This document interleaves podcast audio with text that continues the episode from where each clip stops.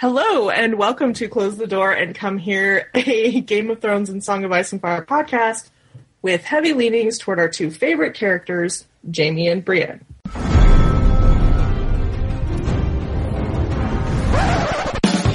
was a fair bear, all black and brown and covered in hair. From there to here, from here to there, from there to there, from there to there.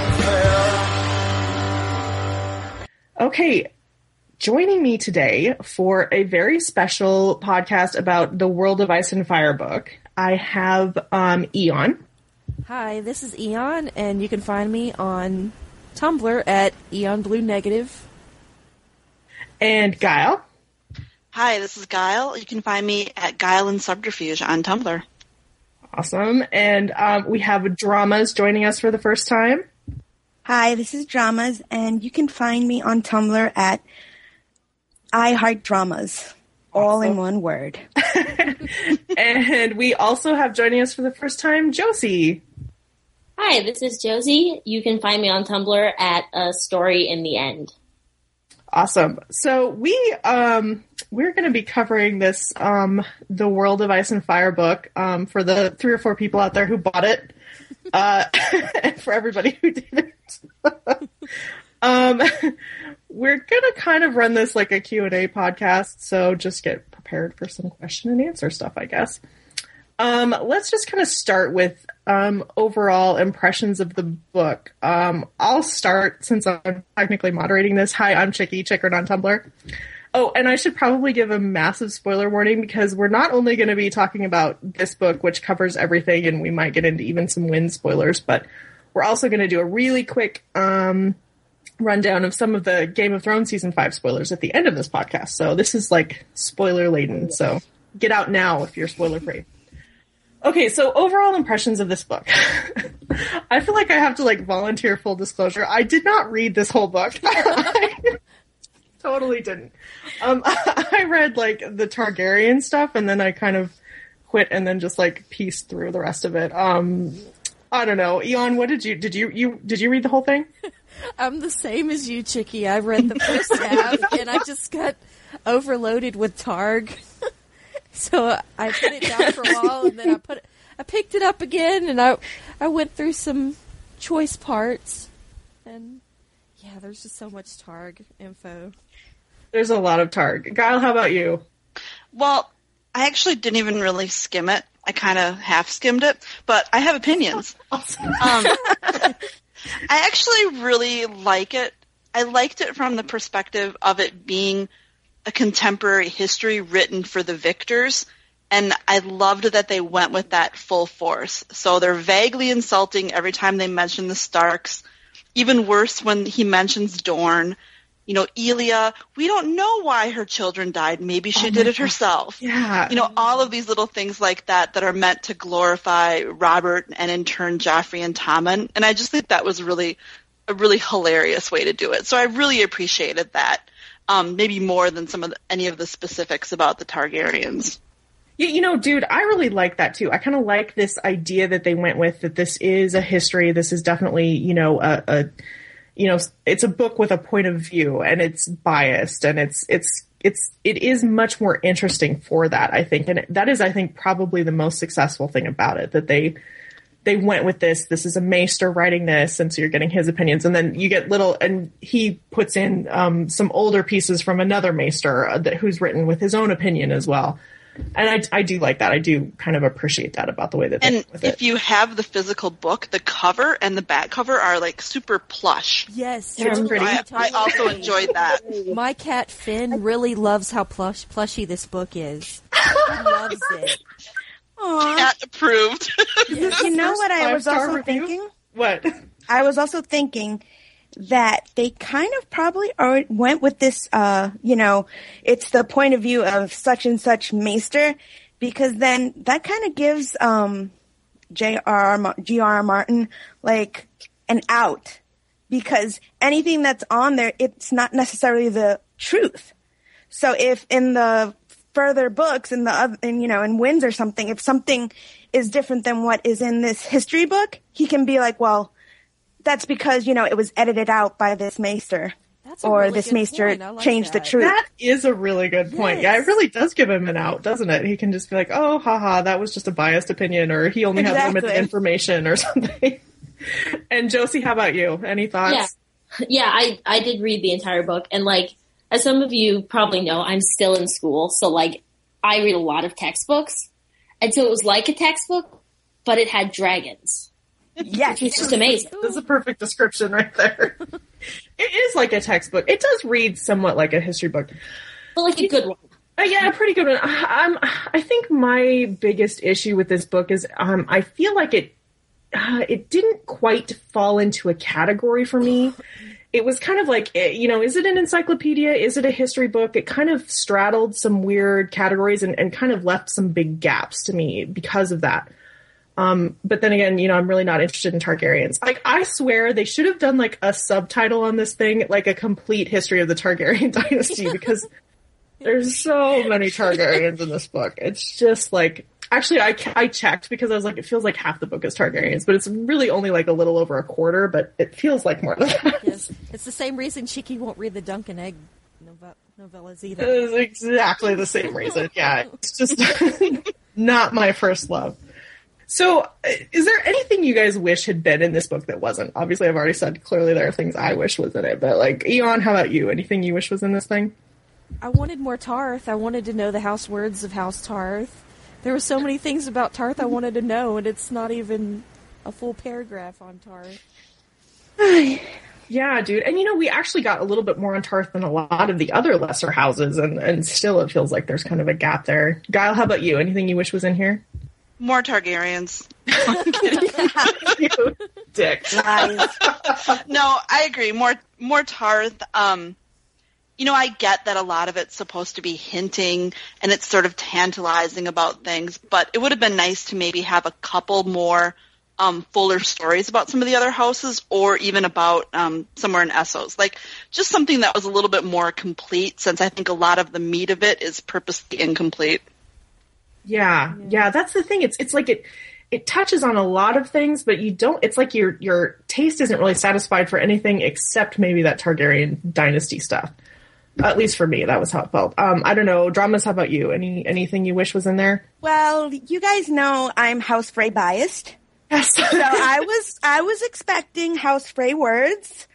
But, you know, I did get, you know, a few, there were some mentions of Freys in there, and we did get the illustration of the twins, which I was very happy about. Right. But one of the things that I was looking for in this book specifically was for more information on the faceless men. Because obviously now with where Arya is and her path, I would want to know more about the organization. You know, but they literally only had, like, what, half of a page about them? And then, like, an illustration of the coin or whatever. And that was it. You know, this was kind of a theme throughout this thing. The kind of organizations or you know, social structures are missing from this book. For me, what was missing is, like, the faith. Why on earth is there not a section on the faith? I can't come up with a good reason. The Citadel. There should have been a section on the Citadel, and there isn't. There are little bits and pieces, and you can kind of pull some things out from different places, but it just is really sparse. And, yeah, the faceless men as well. That's one of the big disappointments to me, because it's just like, I really feel like it's oversight. I'm really not sure what happened, that they didn't include some of that stuff. So I definitely feel you there, dude. Josie, how about you? I completely answered the opposite of this question and said I could have had less Ironborn. They did get a long section. I counted. It was twice as much as the Westerlands got, and I was angry. You're kidding. Was it twice as much? It was close. There were a ton of pages. I kept flipping ahead. I'm like, I can't stand these in the regular books. And then, Ouch. I actually enjoyed the Ironborn, especially the legend of the Grey King, and he married a mermaid, and you know, like the fable, you know, and the Red Kraken. Mm-hmm. Yeah, he was awesome. I mean, he was foolish, but he was awesome. And then the Red Kraken's salt son with House Lannister, and how they eventually got a hold of his salt son, and then like. what's her name, Joanna Lannister, like a complete, like, you know, boss, gelds him and then makes him her fool. Like, I was like, oh my God. That's such a Theon moment. And then it reminded me so much of Theon because, you know, what happened to him. And I was like, okay, there's a history of, like, the poor Greyjoy is just, like, you know, being very prideful and then having that fall. Yeah, I really liked how it touched on the founding of the Ironborn and their religion. And it has that Lovecraftian feel again. And, like, the sea stone chair is made up of this unknown oily black stone. And that's where you get all the deep ones from H.P. Lovecraft and the Merlings that you have in A Song of Ice and Fire. I thought that was pretty neat. Yeah, it was interesting that it kind of implied perhaps like a prehistory that no one even knows anything about. The stuff about the sea. And there was something else. There was something other than the sea stone chair that implied that as well. What was it? There was the Citadel. Several. The Citadel, yeah, that's it, yeah. There's the tower in Old Town. The base of it is made of that oily black rock, too. Oh, and yeah, was it the Hightower? Is it the Hightower or the Citadel? The Hightower. Okay, you're right. The Hightower, yeah. And it's that same... It's like a monolith. Yeah. Yeah. And also, if you... I know that you guys didn't read the second half of the book, but towards the back of the book, they start going into Essos and all the other lands in this world. And in each one, you'll find a place that talks about like people with webbed feet or people that have toad-like features. I'm like, oh my God, Eldritch Horrors. Oh my God, H.P. Lovecraft. Totally. Oh my God, Cthulhu is just going to like pop out somewhere. I'm going to check that out, yeah, because I love that stuff. I did read a little bit of that Essos stuff. What Essos stuff did you guys read? I read Norvos and I read the Kohor because those were interesting. Those are really the only ones I really read completely, and I gave a pretty good run through the Bravo stuff just because I think how they were founded is so interesting as kind of like a refugees from the Valyrian Empire. What in Essos grabbed your attention? I thought Volantis. The mazes. Oh, yeah. The mazes were interesting. And Volantis, too. Actually, Volantis, I feel like Volantis might actually pop up again in the next book or two. Well, I think the political structure was interesting because it was basically all property owners, whether they were male or female, had a vote. You know, so I mean, that was kind of, you know, interesting example of democracy. Yeah, there's a lot of information there, and I'm sure that for big Essos fans, that was something to dig into. I mean, I'm kind of blah. I'm pretty much like, just give me the Westeros information that I want that you're not giving me. God damn it! Yeah. That's going back to like the problems with this book. I think that might be an issue that people had with this book is that. It was so broad that maybe when they were writing this book, they should have maybe cut it in half and had one book that's just on Westeros and then gone on and on another book on the other lands. Because obviously then that would have given the people who only wanted to know about Westeros, they would have had, you know, okay, I'm only going to get this book. And then the people that are like, completists and just want to know about everything like I am would have gotten, you know, both. More of an overview type thing. Yeah. I think that's my problem is I think they tried to be everything to everyone and so just weren't really great at anything is kind of my personal take on it. And that's just kind of where I felt it was like the things that I kind of expected to be here aren't. Like I really expected full family trees for at least like the houses paramount. And we only got, what was it? Like 4 family trees. I think we just got the Targaryens and the Lannisters, the Starks. Dude, I saw that. I can't believe they misspelled Jaime's name. So hard.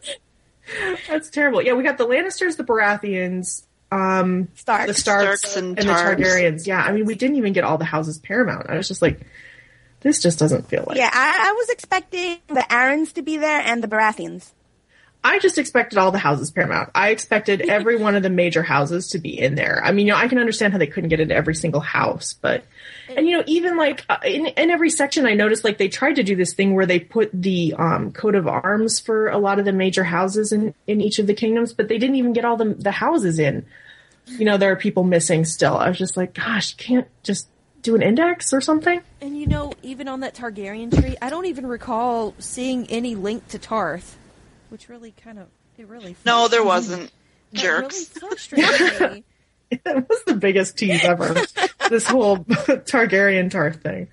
Okay, so we also haven't touched on probably what for me is the greatest success of this book, which is the art, or we've barely touched on it. The artwork is unbelievable for the most part. Particularly, I loved what was it, the Dragonstone work. Yeah. Oh gosh, some of these were amazing. What, did anybody else have any favorites? Well, I mean, I love Canadian Rhaegar. Oh god, hockey player Rhaegar.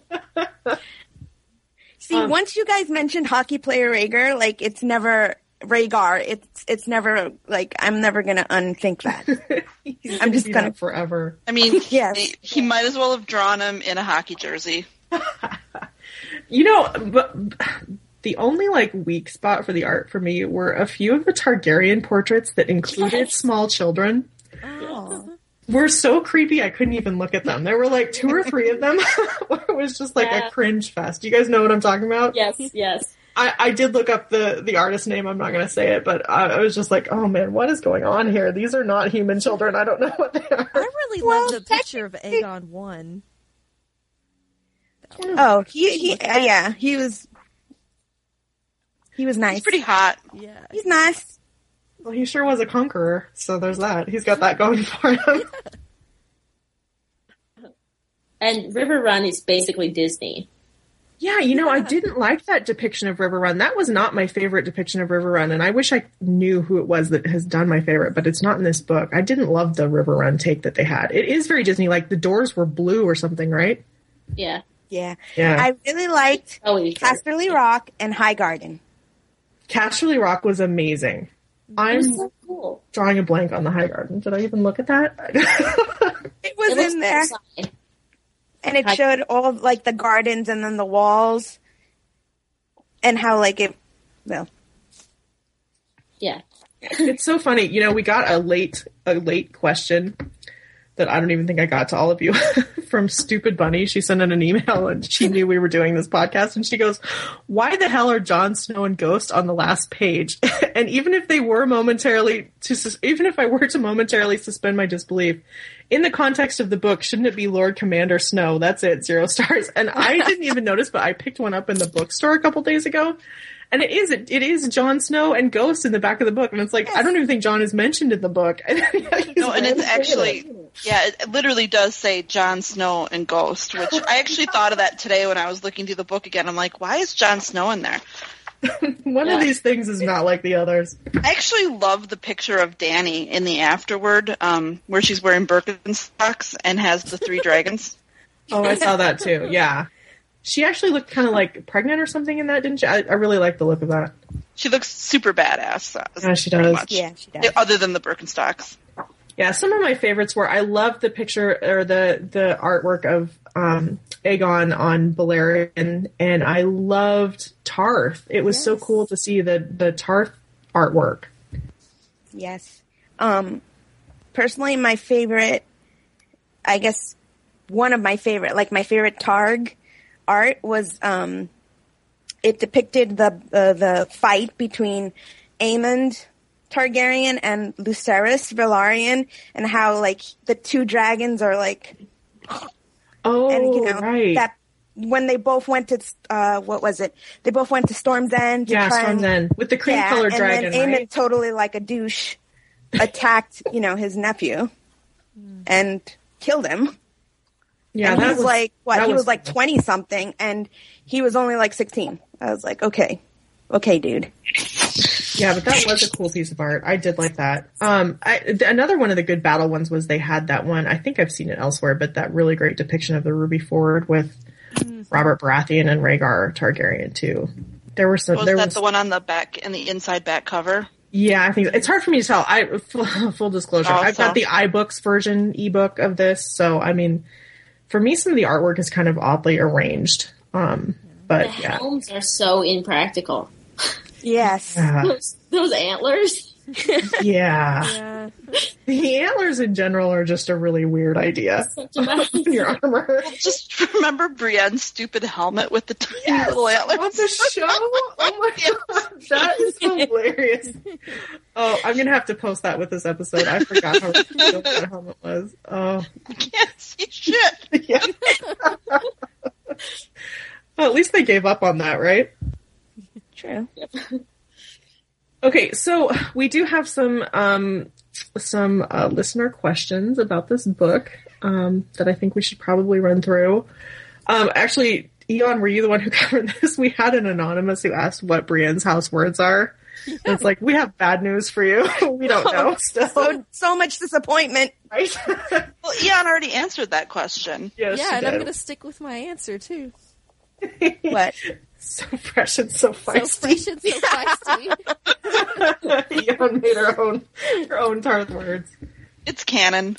Yes. Here we go. Yes. So our next question was from another Anon, and that is, it's not even a question, it's like a statement. And the statement is, I heard Brienne is a secret Targaryen, and it's hashtag TWOIAF. So, I think this is based on the fact that in the book, she's blonde. No, in the Stormland section, they talk a little bit about Tarth, and they say that House Tarth has a recent connection to the Targaryens. But of course, do not elaborate. Despite the fact that we read through reams and reams of Targaryen history, and no one mentioned anybody marrying anybody from House Tarth. Yeah. Mm-hmm. Although there's Aegon the whatever that had all that's the only thing I could think of is that. It's like the Duncan connection or something. It's going to have to be Duncan. And I did. Well, no, I was thinking. Oh, go ahead. Go ahead, Ian. Oh, well, I kind of came up. I came up with the crack theory. You see, Sir Duncan, he apparently got around, okay, because he has descendants. Brienne is a descendant, and you have Hodor. And there's a couple more running around Westeros right now. So I was thinking maybe he had a tryst with Egg's sister Dalla, or what was the other one? Either one of them. He had two sisters. One was Dalla and one was... It started with an R and I can't remember her name. But what if they were... Rael or something? Rael, yeah. No. What if one of them was betrothed to like the Evenstar, and like maybe Dunk and one of Egg's sisters had like a little tryst right before the wedding, and he got her with child, and that's probably how it happened.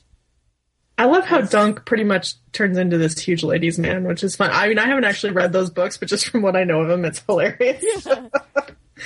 he's pretty like, naive in the books, but he's younger, so I mean, we get just a little bit of...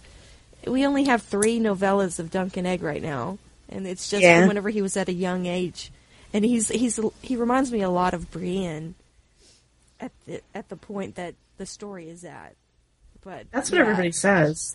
Well, I mean, even in the Duncan Egg stories, I mean, first he has like he has feelings for what's her name, Tansel, and then that doesn't really work out, and then you have Rohanne Webber, and that really this whole thing about her having Targ blood really screwed up my whole theory about Brienne's ancestors. Because of this really frustrates me. I had to come up with another crack theory about it, because I had a theory. Come up with another crack theory. Yes, I had a theory that it was Rohanne Webber, and it really pisses me off that this happened, because in like what's it? The Sworn Sword, at the end of it, she's getting married to this Sir Eustace, and he's a really old guy, and they go into the stable, and she kisses him. And she offers him this horse. She kisses who? Dunk? She kisses Dunk? Dunk. Yes. She offers him this horse, and he refuses, and he cuts off her ponytail. She has this really long braid of red hair, and he cuts it off. And I always thought that maybe they got it on in that barn, and he might have, like, got her with child. And that was Brienne's ancestor? Yes, and I thought that was Brienne's great-great-grandmother. And then we find out later on in this damn book that is Jaime's great-great-grandmother. Yeah, Eon. Like, yes. Hold on here. Yeah. So Eon's barn love theory is, like, gone.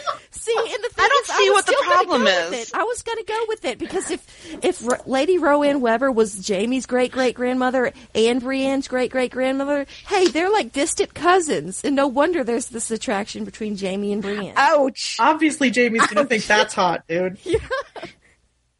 Yeah, well, she still could be Brienne's ancestor, though, right? Because she was married before she married her Lannister, and then she disappeared, right? And no one knows what happens to her. Maybe Dunk stole her away and brought her to Tarth. I don't know.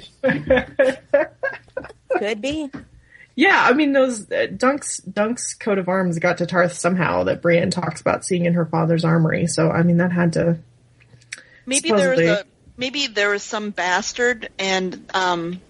For whatever reason, Dunk was charged with shipping it off to Tarth for some reason, and that's, her ancestor. That could be. Actually, Liz, who was on podcast with us once, I can't remember her name on Tumblr. Do you remember, Eon? Damn it. I can't remember.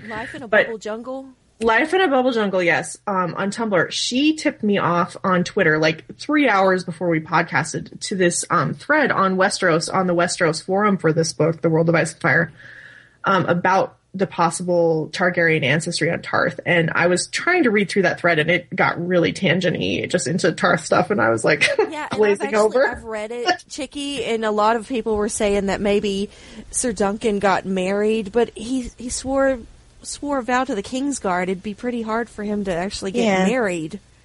Well, I can't imagine if that could happen. Well, yeah, right? That can't happen. Yeah. He could have been married before he became totally celibate.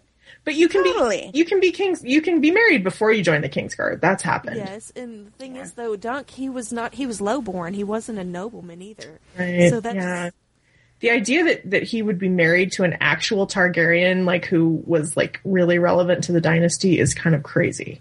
I think he had like a tryst with somebody, and that's that makes more sense to me. Also, just the fact that we're in Brienne's head a lot in Feast, and I would think if she had really close, legitimate Targaryen ancestry, she would have had the thought, if that makes any sense, or it would have come up at some point. But how does the author of this book know then? God, I don't even know, dude. It just really. It could be a bastard. Me. I mean, some bastards are like, no. Yeah, it could be like one of the Aegon worthies, many bastards. Yeah, it could be some Jesus, random. That man. Yeah, oh God. That dude. Ew. Yeah, some of the Targaryens got around, man. Ugh. Okay. We should probably. Sorry, did we just spend like 20 minutes on this? Yes, I think so. This is why we need our part of the fandom, though. This is true, yeah. This is why I need Lot to moderate, because I will tangent off on stuff like this. Like, Chicky, you were worried that we were going to only have about 30 minutes of content on here. Dude, I seriously was worried that we have nothing to talk about. Okay, so we have another question from another anonymous, which is strap on your tinfoil hats. Based on what you've read in The World of Ice and Fire, who do you think could possibly be Brienne's great-great-grandmother? Oh, my God, we already answered this. Yes, I guess we kind of did. Yeah. Or her great-great-grandfather, yeah. So, obviously, Dunk is an ancestor of Brienne's. That's just about as clear as it can be without being explicitly confirmed. And, yeah, it still could be the Rohanne Webber thing. I mean, who even knows? I don't know. Has anyone other than or IHD, it sounds like you might have read the Duncan Egg Tales? Yeah. What would you think? I keep hoping that somehow it has to. See, when I was reading it, I thought that he was actually going to find Tansel, and he never did. That's who you ship him with? Yes. So I'm kind of sad that that's like gone. Over. Oh, it's a crack ship or whatever. I really liked Rohanne Webber. She was really feisty. She was really snarky, like Jaime. She was pretty cool. Was she fresh and feisty? She was pretty fresh and feisty. Yes, actually. And she had freckles. She had her bannerman like damning, right? She like damned the river or the stream, and like she did not take shit. Mm-hmm. She's the one they call the Red Widow, right? Yes, she was the Red Widow. Yeah, well, that's a pretty badass name. See, Chicky, you need to read these damn books. God, so many Targaryens. I'm so scarred after this thing. How can I possibly? That egg is adorable. But we could talk about the fact that yes, we have found out that apparently an ancestor of Brienne's and an ancestor of Jaime's did have semi-almost tryst. They were almost in love. And is this a deliberate thing that George Martin is doing? It feels like it, right? I mean... Well, he's already based like part of the romance on his own. He has. Yeah. Well, yeah, it has to be a parallel because she's literally been married a couple times before the Duncan Egg Tales, Rohanne, right? And she's married to someone else in the Duncan Egg Tales. And then after this, she marries another Lannister. It's like George is jumping through hoops to make this happen. Yeah, and then she disappears. Yeah, it is interesting. So does she seem like Jaime? Is that what you guys are saying? She's a little Jaime-like? Yeah, like she was into sword fighting and everything. Yeah. Oh, this is the best for her. She was, I mean, I gotta say, she was feisty. Yeah. She was. Yeah, and Duncan. I thought there was kind of a... Sorry, what were you saying, Kyle? I was just going to say, I thought there was almost a little parallel. If you've heard the story about Prince Charles and Camilla, about how when they got together, they kind of the thing that they started talking about was apparently their grandparents or great-grandparents literally had an affair. Dude. Wow. You're so right. Oh, God. And so it was kind of like, I wonder if that was, you know, a precedence for the idea or like the spark of the idea. Oh, my God, it is. It is. I just made it canon. It is. You know, this is how it is. He did it on purpose, guys. He's a secret royalist. There you go. Yeah. He's a big fan of the British royal family. Oh my God, I got up at 5 a.m. to watch the wedding. I'm sure he did. It's on his live journal. Sounds just like GRRM, right? Okay, so next question. Lots in a couple of questions. Oh God, lots of questions are really something. So based on the descriptions and illustrations in this book, which one of Aegon the Fourth, who is known as the Unworthy's mistresses, would you plow? Oh, God. I actually spent some time on this question. Oh, God. I'm glad someone did. Okay. I don't know what that says about me or not. Well, I can tell you the two that I would definitely completely X out off my list. The first of all, Felina Stokeworth and Jane Lofstone. Because, if I remember correctly, Felina Stokeworth was his first mistress, and she was older than he was, right? And then they got caught, and then she was kind of married off to the Lord Lofstone. Then she had a daughter, Felina Stokeworth. So technically, Felina could be Aegon's daughter, right? Yeah. But she was his mistress, and I'm just like, oh, okay, no.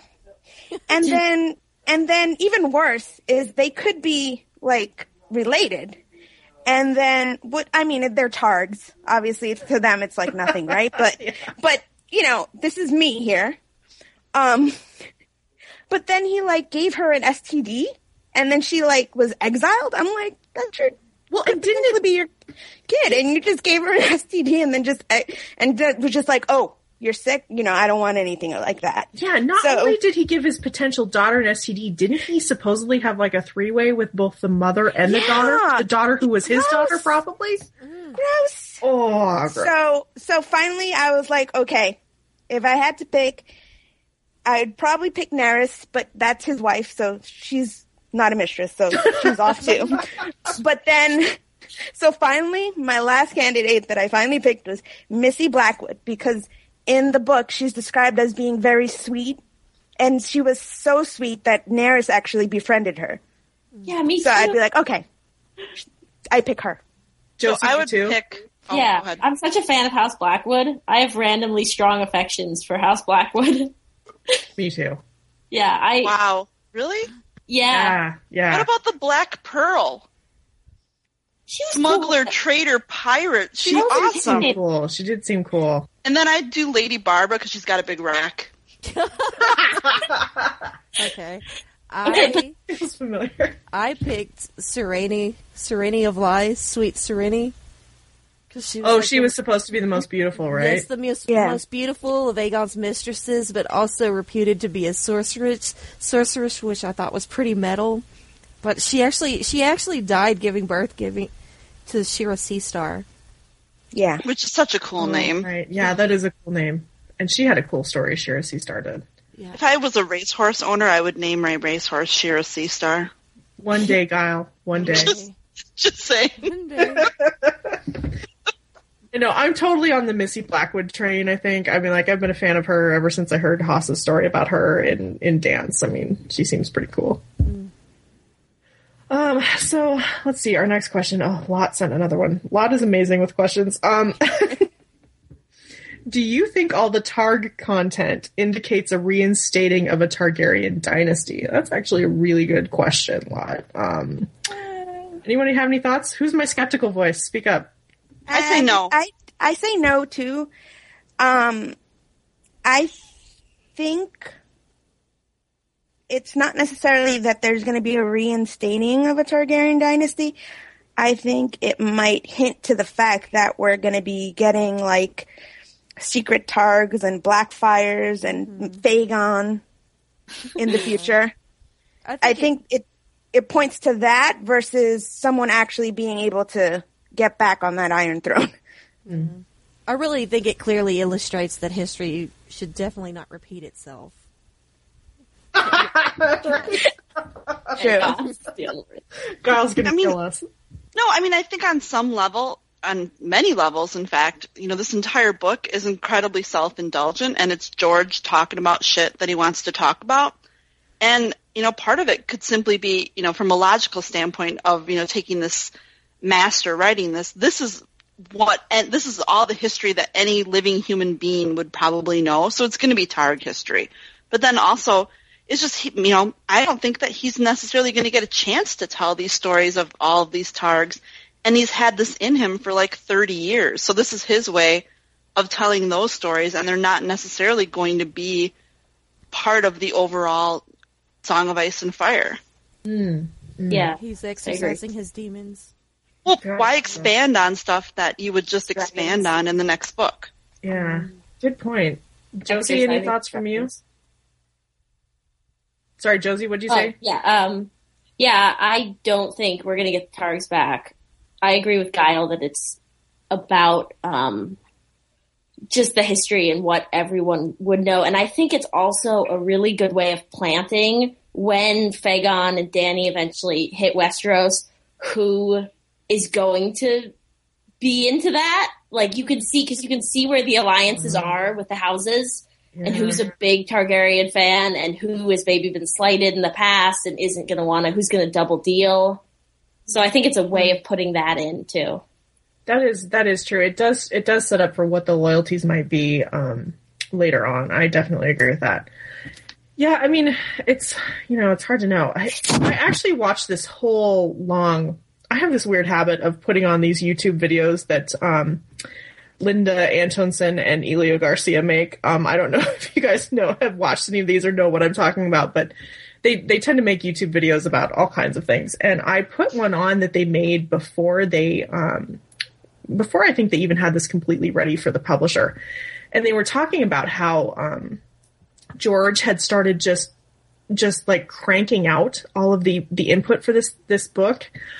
Basically, they actually started out, it was going to be a book about the characters of A Song of Ice and Fire, and eventually they found out they had too much information. They couldn't get all the characters in one book, so they kind of switched gears and went with more of this historical thing, and they made that that app. I don't know if you guys have seen the World of Ice and Fire app that has a lot of information on characters. So anyway, they were talking about how when they finally got their outline to George, and then George started writing and filling in gaps and questions that they'd had of him, they were talking about how, like, when he hit the Targaryen stuff, he started, like, sending them emails with, like, they're like, one would be like 3,000 words, and then one would be 10,000 words, and then one would be 30,000 words worth of stuff that he was just spewing out. Like, he'd had all this Targaryen stuff inside of him just waiting to get out. So yeah, I think you might be right that he might have been exercising some demons with this. I don't know. Yeah, he actually turned this information into a couple of novellas. I mean, I don't know if any of you guys read that Princess and the Queen that he published. Was it last year? Or was it even this year? I can't remember. Who read it? Guile, you read it? No, I've heard of it. I haven't read it yet. No. Yeah. Fuck if I'm reading it. It's Targaryens, but no. Apparently that came out of this. I mean, like, the rumor is, and I think George might have said himself, that he wrote 250,000 words for this thing, and I think I think they only published 110 or 130,000 total, including what they'd written, so they clearly pared all that down, and he pulled some of it into novellas, but that gives you an idea of just how much of this was in his head. I kind of wish I do wish we got a little bit more of the Targs, like, pre-Westeros, because I have this pet theory that they were, like, the Kardashians of Valyria. Oh, God. Because it even says, like, they weren't especially high noblemen in Valyria. They were just, you know, they were, like, new money. So I totally picture them as, like, the stupid Kardashians going to Westeros and thinking they're big shit all of a sudden. Which makes me totally like them more. I don't know. Well, that's I love that. No, actually, I would have been more interested in some of the pre-Westeros Targaryen stuff as well. Yeah. Because it's interesting that they had this member of their family who, like, predicted the fall of Valyria and all that. That's actually really interesting stuff. We call her Chris. And that they actually respected the vision. Like, I mean, your relatives comes up to you and says, I just had a vision, and this is going to happen. And you're just going to pack up your bags and go, okay, let's just go to bungfuck, you know, Westeros. Yeah. Well, she was relatively young, too, right? Wasn't she young at the time? And they still believed her. I can't remember. Well, she might have had some past success, you know. Maybe she helped him win the lottery or something. We really don't know. She helped with the sex tape. Okay, so we have an Anon question, which is, and I know where this is going, are Tywin's kids actually Targaryens? And I think we all know what this is based off of, which is that, and I gotta say, this was for me the most interesting part of any of the Targaryen stuff was Aerys II's chapter. Pretty much, from my read, it is implied that Joanna Lannister and Aerys Targaryen probably did have some sort of sexual relationship. It's pretty well, I mean, like, it's so heavily implied, it's hard not to believe it. I don't know. Where do you guys fall on it? They banged. I think so, yes. Because, I mean, the what was it that he said at that dinner? Like, when she had just given birth to her twins or whatever, about her, like, her boobs. And he was talking about her boobs and how, like, he hopes that they haven't, like, been misshapen or whatever. And I'm like, oh, oh my God. Things an ex-lover says. Yeah. Oh, creepy. Yeah. Well, and what was it? They said that Aerys took her maidenhead the night of his father's coronation, was it? Or something like that. And yeah, there's just a lot of, and it's funny how the Maester is like, the Maester who's been getting his information from Grand Maester Pycelle, who's always hilarious in anything he's involved in, and who's so heavily, I'm not Targaryen, but Lannister in his bias, and clearly was like starting to say, no, there's no possible way that this happened, but it's kind of hard to believe that it didn't. I don't know. Does anybody think it didn't happen? Does anybody think they didn't have a relationship? Crickets. No, we all think. But that doesn't necessarily mean that he's the father of the twins, though. No. In fact, or sorry, go ahead. Who was that? Oh, I really think that Jaime and Cersei are Tywins, but there's a part where they were talking about Joanna bringing the twins to that great anniversary tourney of 272 AC, and later after childbirth she dies in like 273. So it's possible, you know, she could have had relations with Aerys during that tourney and gotten pregnant. It definitely opens the door for Tyrion to possibly be Aerys's to me. I mean, I feel like that's obviously done. I just don't want them to be Targs. I know, it ruins, like, the entire dynamic of everything that we read 5 books about. No, I mean, I don't think that Jaime and Cersei are Targs, for sure. I think the groundwork for Tyrion being a Targ is pretty solid. I don't know if he'll go that way, but he definitely could, and you could find quite a bit of evidence for it. Yeah, that's it. I think, if anything, it fueled the fire of Tyrion being a Targaryen. It's funny, people are saying that the book excludes Jaime and Cersei being Targaryens, which I don't actually see in the book, but Elio and Linda have, like, apart from the book, said that they feel like George excluded Jaime and Cersei being Targaryens, which almost makes me think they've had a conversation with him about that, and that they have heard confirmation that they're not. The book doesn't actually exclude it. I don't know why people think that it does. It says that, what is it, Joanna was a, what was the term? Is it handmaiden or what is it? Lady in waiting to Rhaella. Yeah. And she was dismissed supposedly because of rumors of this affair between Aerys and Joanna. And so Joanna was sent back to Casterly Rock. Yes. Right after her marriage to Tywin, at the Queen's insistence. And then, Jaime and Cersei are born 3 years later. And the way that the book puts it, the book says that Joanna was seldom seen at court after that. point, after she was sent back to the Rock. So it doesn't exclude that she could have seen Aerys and that he could be the father of the twins, but it's much less likely, as opposed to the Tyrion thing where they actually set up a window of time where you know that Aerys and Joanna saw each other and that he could possibly have conceived Tyrion with her. It's interesting. And also that adds that whole thing when Jenna is telling Jaime how Tyrion is Tywin's son. It would be really interesting if Tyrion wasn't Tywin's son biologically. And that just spiritually is Tywin's son. You know, the kid who's hated most, like, tries the hardest, right?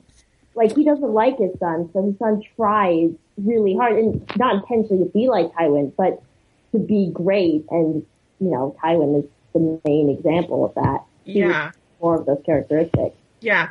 Well, and then there is the other thing, and I'm sure you guys caught this reading the Targaryen stuff. If you know, help you did read it.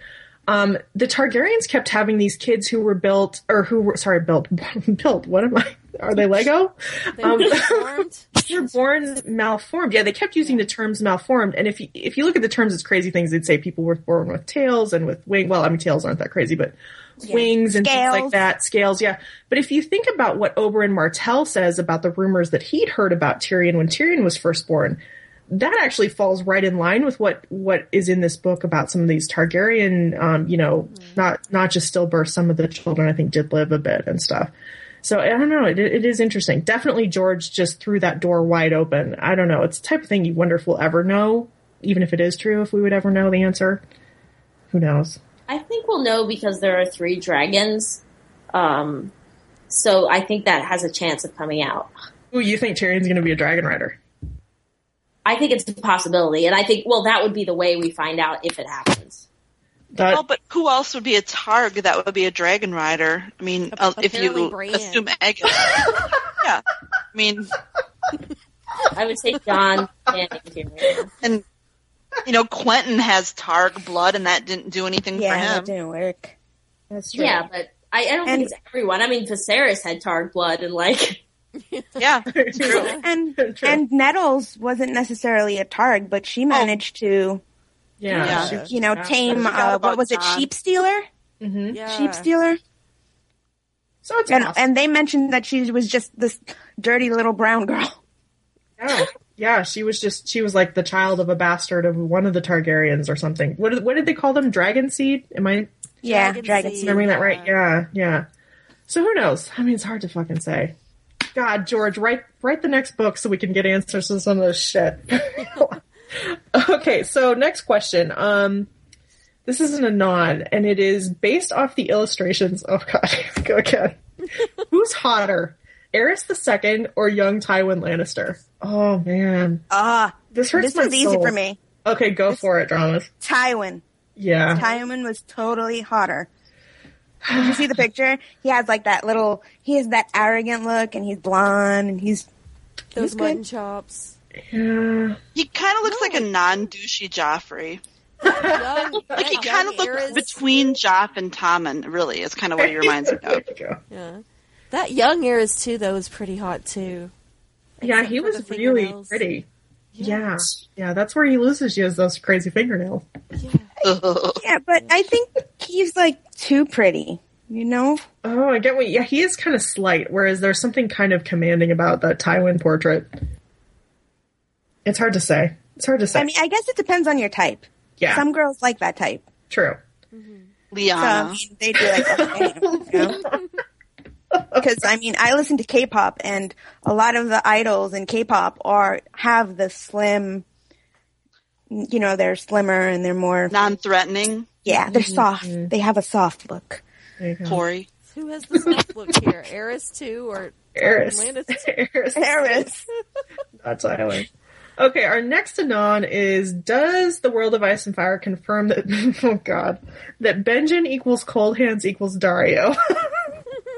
This is a nod to some crazy theories, but seriously, has the book made you think that any fan theories might actually be true? I mean, we kind of covered mine. I think now that it is possible that Tyrion is a Targaryen, which I really had kind of dismissed before. Anybody else have any that kind of opened up for them with this book? That's for me, it's me. For me, it was that story. I think it was in somewhere way out east about the Maid of Light and the Lion of Night, and kind of the two of them being together to end the long night with, you know, Azor Ahi or however you say it. I mean, Azor Ahi, you know, yeah. Yeah, I mean, there's certainly, do we know any maidens of light who are just, or any lions maybe who have a little darkness? Mm. Yeah, dude. I can't really think of any, but if there were, then it's maybe saying perhaps if they were to come together somehow, something could happen. Come together. They were to create something between them, you might say. Yes, yeah. Maybe involving a sword. I know, it's hard to see that lion, the Lion of the Night, and then the Maid of Light, and not to think of Brienne, especially after, like, Jaime's dream with her flaming sword and everything. It's so hard. Isn't this the maiden with the monkey's tail? Yeah. Yeah, it's the same maiden. Mm-hmm. So, anybody else? Dramas? Josie, you guys have anything? Anything light up for you? I don't think it confirmed any theories. I think, if anything, from this book, a plethora of other crack theories can be, like, started. Yeah. Yeah, it's funny. I haven't seen... I mean, there have been a few threads, but I'm just like, I think we need to give this a couple months, and then people are going to start coming up with really crazy theories from this book. I think this is just a treasure trove, and I am all for it. Crack, crack, crack. Yes. Get to it. I love some of the little things in the book that aren't even theories. Like, we find out that it's one of Egg's kids that was engaged or supposed to marry Olenna Tyrell. But, but he's gay, basically, and, you know, doesn't want to marry her. Isn't it funny that the show pulled that? I mean, they must have known that that was in this book. Yeah, that's crazy. Because when it was on the show, I was just like, oh, show canon. You know, I didn't even think it was real. That was actually pretty awesome. Have we talked about the drag queen Lannister King yet? Oh my God. No, not yet. Talk about it. Because I was reading this during class and started laughing so hard. Yeah. Yeah, one of the Lannister kings basically dressed up as a woman and went to Lannisport in his spare time. And then, I can't remember what his name was, but that name then became really unpopular after that. No, I was like, this is awesome. These are totally Jaime's ancestors. You know that that's true. Cersei and Jaime, like, dressing up in each other's clothes thing. Oh, yeah. So much funnier. Yeah, no, it's awesome. Yeah, no, that was actually one of the cooler things that they did. I like those little, you know, I wish that there was more of that. Just kind of those little really interesting little things that are actually what really kind of catch your eye when you're reading a history. Getting the whole Casimir story. Oh, that was fast. So good. What was that? The what story? The Reigns of Casimir story. Oh, yeah. They actually drowned the people. Yeah, that's what Tywin did to the House Tarbeck, and that's just stone cold. That was pretty cold. Yeah, well, you know, something that had never been clear before is that they killed Tywin's grandfather. They killed his maternal grandfather, and so you kind of much better understand why he went so extreme with them, too. I feel like it really did flesh Tywin out a lot better. Which, I mean, again, getting to, like, who the point of view is. Yeah. I mean, it's definitely produced to glorify Tywin Lannister. Oh, yeah. Oh, yeah. Yeah.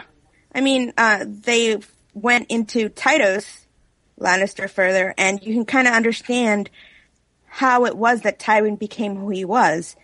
Because, like, I mean, Tytos, I mean, they have his portrait to look good, but he was pretty, like, oh, my God, this guy.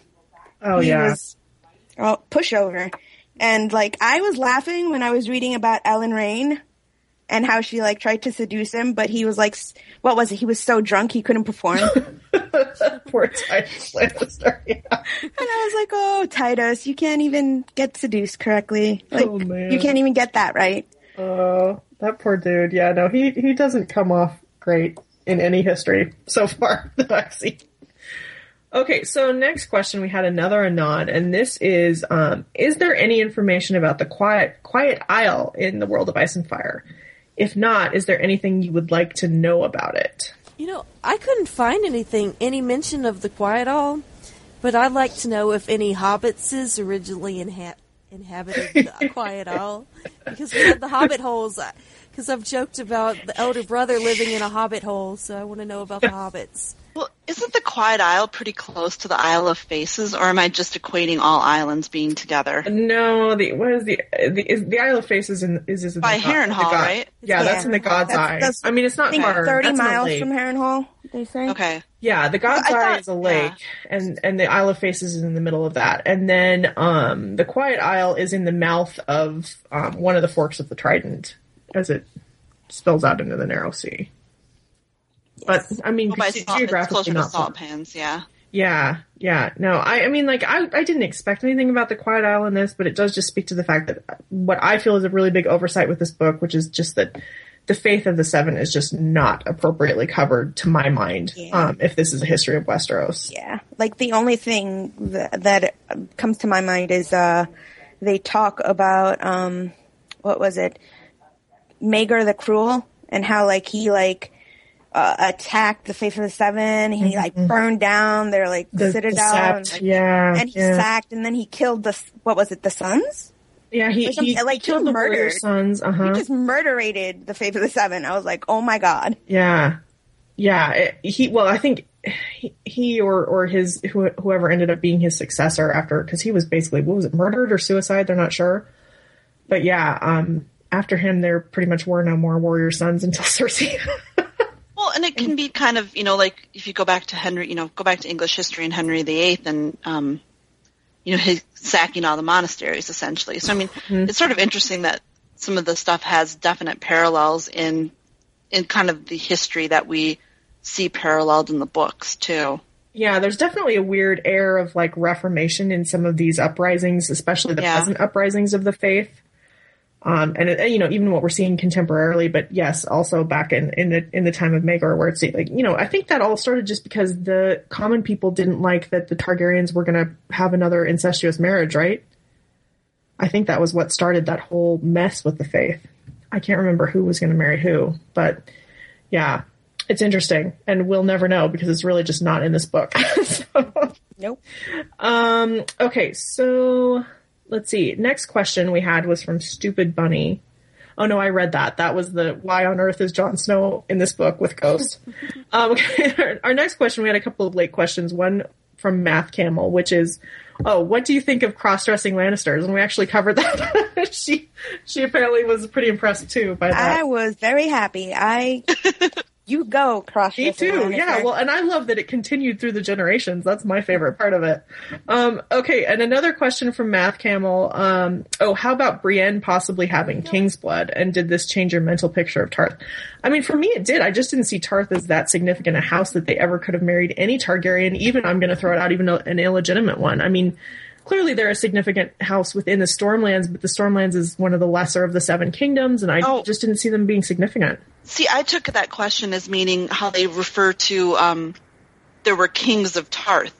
Oh, and so Brienne has king's blood, and if they are going to the Wall, that could be significant. In an official good point. I totally missed the point of this question. Yes, there were kings on Tarth. Yep. That is true. Yeah, we found that out, and we also found out that the Evenstar is a hereditary title on Tarth, right? Yep, and it used to be the last name, I think. There was like a Edwin Evenstar who married one of the Dundarians. Oh, wow. Durdarians, whatever. What's the theory? I was looking at it online where, like, they're saying then that that's a possibility of, like, the Evenstar, and somehow that's related to Azor Ahai or something. And I'm like, wow, that's... If there's a possibility... Well, isn't the Evenstar the last light, or, kind of referring to that, like a guiding light. Mm-hmm. Well, yeah, I read a theory about the fact that the Dane's seat is called, is it Starfall or Starfell? It's, but one, Starfall. Well, one is Starfall and one is Starfell. The keep is one, and like the town is another. One is Starfall and one is Starfell. Is it Starfell? Starfall. Okay. So someone was talking about, hey, Dawn is probably Lightbringer because not only do they have Dawn, but they call their keep Starfall. And then somebody threw out in the thread, well, there's also Evenfall, which is on Tarth. So, yeah, I don't know. There could be. I mean, who knows? Who knows where he's going with this whole thing? There's this weird Tarth connection. He probably doesn't even know. God, who knows? Yeah, who even? He's making this up as he goes along. Who are we kidding? Clearly, as he just, like, wrote off reams and reams and reams about the Targaryens in the middle of, supposedly writing The Winds of Winter, but whatever. Okay, so we did it. We got through all the questions for this book. I guess we all pat ourselves on the back. I don't know. Yeah.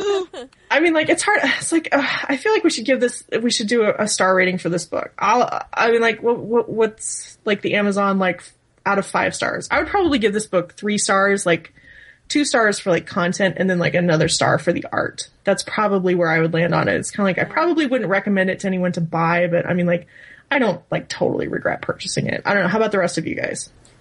I'd say about maybe 3.5 stars. It's pretty. It's a pretty book. It's nice to put on your coffee table. It's pretty. It's so pretty. The pictures are so pretty. How about you, Guile? 3.5 because it makes a good cat bed. Yeah, totally. It's totally agrees. Multitask dramas. How about you? I actually would rate it higher than that. I would actually 4 to 4.5. Dude, that's stellar. Because I'm the type that I like getting lost in all the details. Mm-hmm. Like, mm-hmm. I was reading and I just got lost in the world, and then I'd have to backtrack and be like, okay, wait. Yiti is like way far away from Westeros. We're get back to the story. But I also like reading about all this stuff. At your leisure. I mean, and I wouldn't have minded if this was longer, to be honest. But like I said, I do think that this maybe could have been 2 books instead of 1. Yeah, I don't disagree with you there. Yeah. Josie, how about you? Yeah, I'd say probably a 4 stars. I mean, I really enjoyed it. It's not perfect, and it's not for everyone, but I definitely really enjoyed reading it. Awesome. We ran the gamut on this. This is pretty spectacular. This might even be a relatively balanced review. I'm so shocked on this podcast. I actually might give them the 0.5 because they have them up at Tully's. Just for that. Yeah. Was it Kermit and who else? Kermit and Elmo. Oscar. Yes. Grover. Yeah. Genius. Okay. So before we end the podcast, we're a little bit overdue running through we kind of try to keep up with Game of Thrones Season 5 spoilers. There's been a little bit since we've talked about this last. We heard a tiny tidbit, which of course fandom has extrapolated a lot from Sophie Turner, who said that there was a scene filmed for this season that was traumatic for the crew to watch. Of course, everybody jumped off from this and kind of paired this up with something that Elio Garcia dropped once about a chapter for wins that might be controversial in some corners of fandom, a Sansa chapter, I should say. So does anybody have any thoughts on what this might be?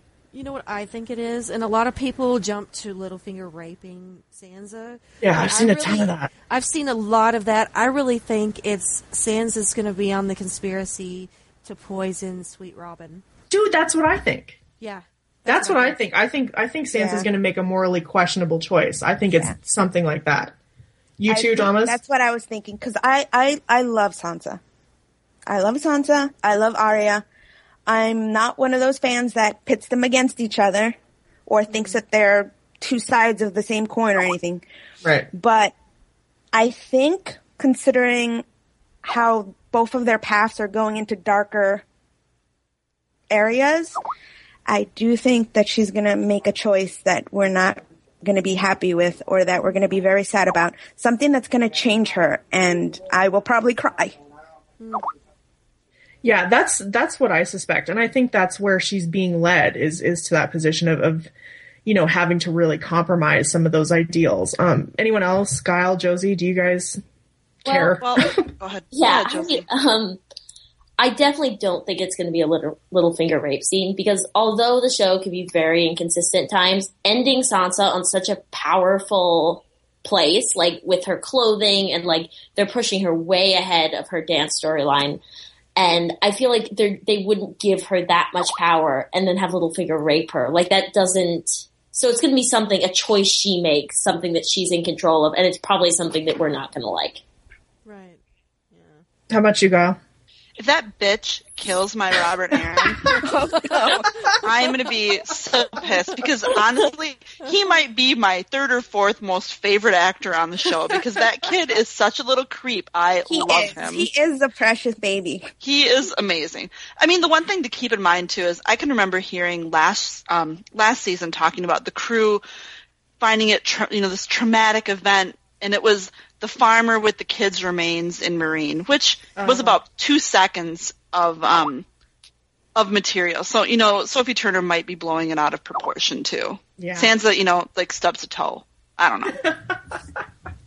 She runs out of material. Because I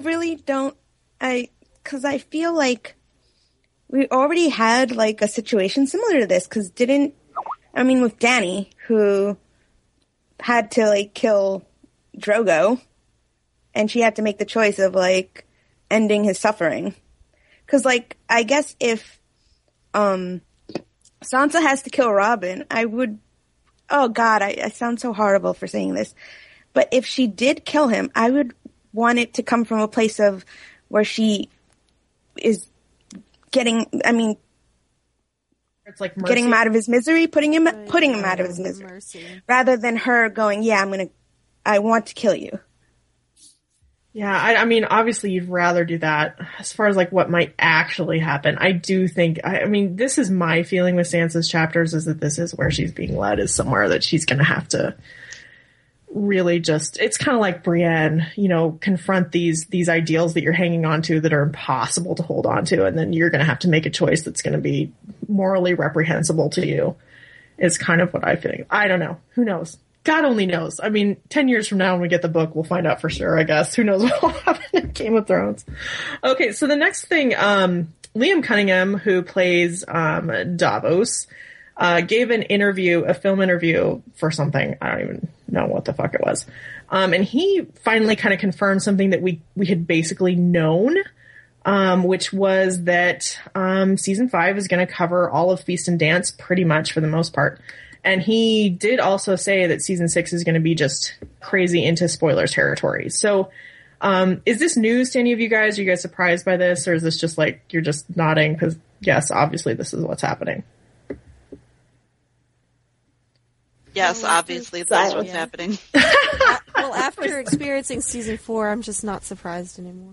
Yeah. Well, what the hell is it supposed to do? The books aren't there yet. So at some point it's going to veer into...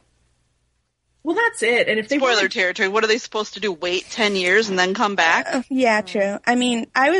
We kind of already had the clues of that this was already going to happen because they were already starting to change the story with Jaime and Dorne, which was a complete what is going on here? He's not supposed to be there. He's supposed to be in the Riverlands.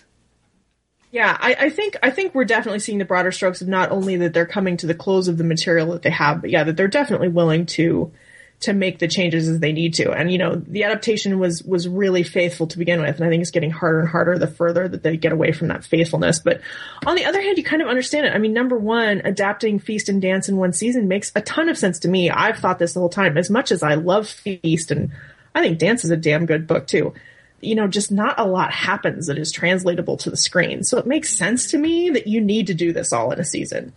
I think, and some of the changes, which I think some of the upcoming questions are going to get into, are things that change, things that make people hate those books. So the fact that Dance ends before anything that you want to happen happens. Yes. No, if the TV show ended where Dance ended, people would... I would want to stop watching if I didn't read the books because I'd be so pissed and annoyed that they wasted 10 weeks of my life. I agree. And, George even acknowledges this, that he pulled 2 battles out of the end of Dance because they just couldn't publish the book if he kept them in. It was too long. It's a book without any endings. It is a book without endings. It actually is. And, if you consider Feast and Dance one book, which you probably should because that is what it is, you can see it. It totally makes sense to me. I've been predicting this for a couple years. I was like, they're going to have to make heavy cuts. Frankly, I'm shocked that Brienne is even getting her journey at all. That's pretty amazing, frankly, because I was pretty sure that was going to be 90% cut. A lot of things just weren't going to translate really well. So, not a shock to me, but definitely there were corners of the fandom who probably weren't ready to hear that yet. So that moves into the next spoiler that we got, and we actually had one of the producers of the show give an interview to Entertainment Weekly that they are definitely cutting Bran's storyline from Season 5. We kind of had a hint about this when the actor for Hodor, said that he was out for season 5, but now we have confirmation that Bran is completely out. Doesn't surprise me for the same reason. They've just got so much to cram into this season. It does make sense. And Bran was pretty much at the end of his dance storyline. Right. I mean, I don't know. I'm like hard pressed to even say I'm going to miss him. I don't miss anybody else. No, I would miss him because I liked the Bran stuff. But I also thought that, how Bran starts to, I guess, learn his powers, and he realizes that he can use the werewoods, and he can use the roots, and he can see things. And I think that's almost too powerful to be used in the show, because then people would be like, well, then why isn't Bran doing this, or why isn't Bran doing that, or Bran could just look into the future, look into the past, and have all the answers. Yeah, that's a really good point. So they're kind of saying, well, we're going to save that surprise for later on. Good point. Josie, what were you saying?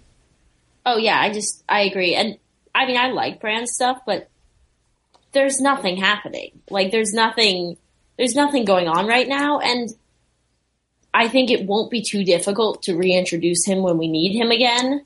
Mm-hmm. And right now, it's just not. Yeah, it also means, I think, that Jojen is going to die pretty quickly into Winds.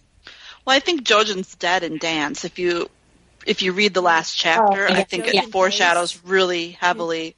Well, and I love the Bran chapters in Dance, but I love them because of the richness of the language and the things that I don't think would translate well to the screen. But, I read an analysis of it, and oh, yeah, he's totally dead and he's eating them, just from the words and, the specific words George chooses and how creepy and bloody and disgusting it is, which is awesome, but... I'm still holding out hope that Jojen paste isn't true, but I certainly cannot be ruled out. And yeah, I know. I think definitely yes, Jojen's going to die early in Winds, and Bran's chapters have slowed. I don't remember how many chapters he has in Dance, but it's only three. Is it three? Yeah, it's not many. This just makes sense. And what Drama's touched on is totally true, because this is true of just ASOIAF theories. You hear a lot of people who are just kind of expecting Bran to solve some things in Winds now that he's getting these abilities. So, people are like, oh, he's going to save Jaime, he's going to save Theon through the werewoods. You see these theories all the time. So that totally would happen with the show. And that is a really good reason to hold that off for another season. So that segues us into, speaking of another season, we had the news that the main members of the Game of Thrones cast, I guess the entire cast, were optioned through a 7th season, which, they were under 6-year contracts, I assume, because that's fairly standard, at least in the U.S. for production contracts. A lot of people took this as spoilers, because in the article we had Kit Harington and Nikolai Coster-Waldau and Lena Headey, some of the characters who are really big candidates to die probably before the 7th book, were optioned for a 7th season. How did you guys take this news? Did you think it meant anything with regard to the spoilers? I don't think it meant anything. I don't know, because they could also be tricking us, and it could be flashbacks or something. Yeah. I don't really think it means anything, other than that it confirms that probably 7 seasons is the cap, to me, is what it feels like. Because they, I think, doubled most of the salaries for the 7th season, and it's you can't imagine them doing another season at that cost. Yeah. And also, I didn't see any of those names that seemed for me, huge candidates to die in Winds. A lot of them, I think, will die in the last book. But I think there's some big ones that are... I don't know. Had I seen Tommen, I would be shocked. Oh, no. That would feel like a spoiler. Kama right now is crying. She is. She's so... Okay, so finally, we've got another round of information. Any thoughts on the Jaime Bran storylines for season 5? Anybody have any thoughts at all? Predictions? I don't have much faith. No, yeah, me neither. They'll have interactions, sad to say. You guys know that I have total faith, and I'm just going to state 2 reasons why I do, which is that first... I feel like I'm totally on a soapbox right now. First reason, number 1, is that it happens in the story, so it would make sense for it to happen in the show. And then the second reason is... they were spotted together in a place that seems like they would have been filming together. So I'm I'm hanging on to that, and it might be episode 10. I will still be watching after the credits, waiting for it. I don't know. I think it's going to be a total tease, Gal, because it's going to be like Jaime's cresting a hill, and he looks into this valley and sees Brienne and Podrick riding on their horses, and that's it. The wind is blowing in their hair. Well, yes. But Eon, will we be able to tell if he has a boner or not? Yeah, I'm really, I am on the skeptical side. I think we're definitely not going to get a reunion in season 5. I'm really deeply concerned about completely where they're going with the Jaime Brienne storyline in the show. And the fact that Jaime's so far behind his dance storyline, as far as we know, is really concerning to me. I don't know what that means.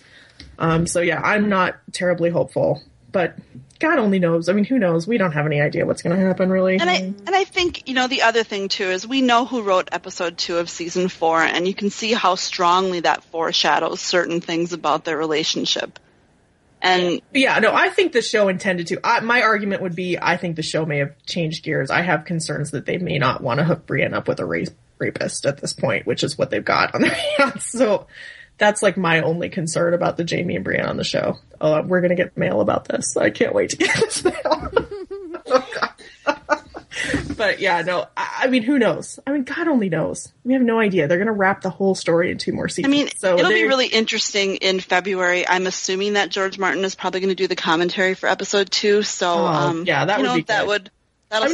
I agree with you, Guile. I completely think when they wrote season 4, they intended to get Jaime and Brienne together. I have no doubt about that. My concern is that they may have changed gears since. And I guess my thought is that they are going to get together in the books, and that would be one hell of a deviation.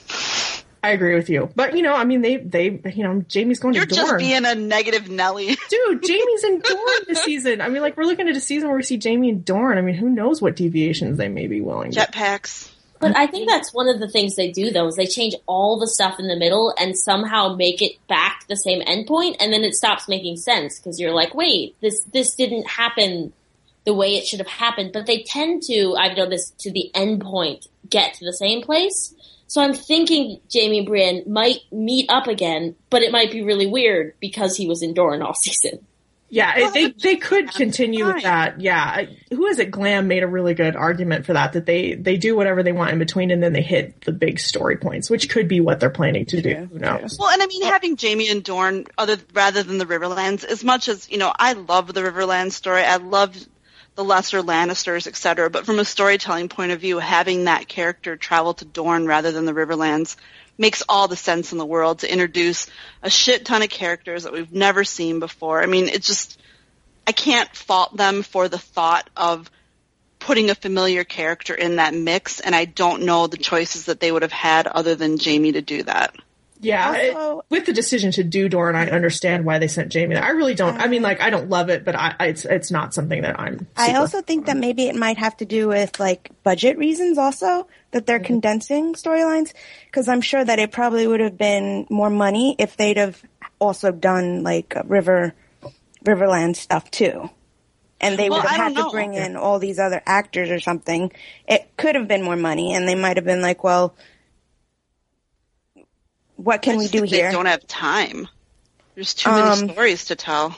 Yeah, I think it's a combination of, definitely there are budgetary concerns. They're at a point where they're constantly having stories diverge. So you can't blame them for trying to bring stories back together. I guess my argument would be, here you have Jaime and Brienne, whose stories do converge, and they very well could have done that this season, and yet instead they had Jaime go to Dorne, which I don't know, to me is indicative of something. I don't know what. We'll have to see. But again, in Feast Dance, they don't converge until the last page of their last POVs.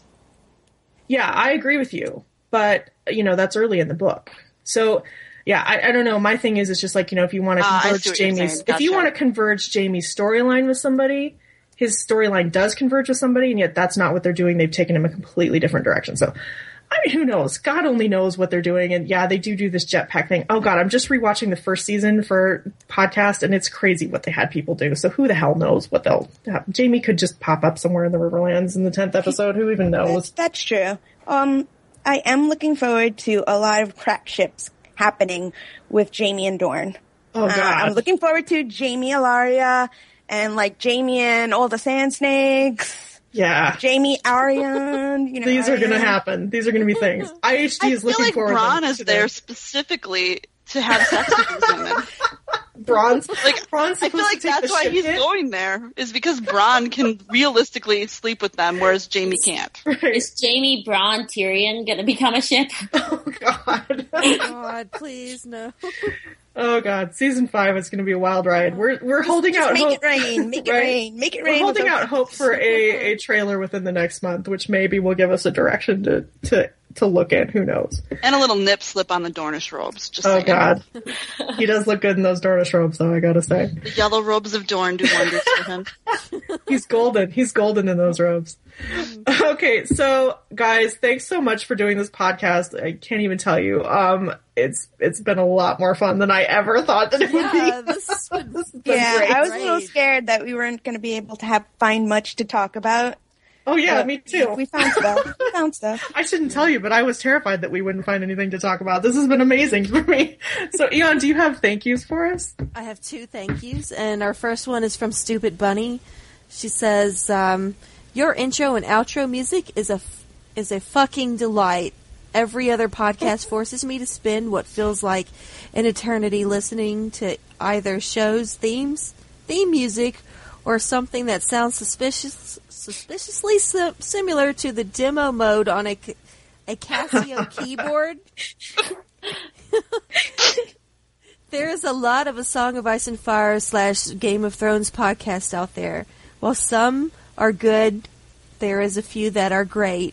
You guys provide a unique, hilarious, and intimately analytical approach towards our favorite A Song of Ice and Fire / Game of Thrones characters, their behaviors and motivations, then recreate pivotal scenes with dolls on the internet.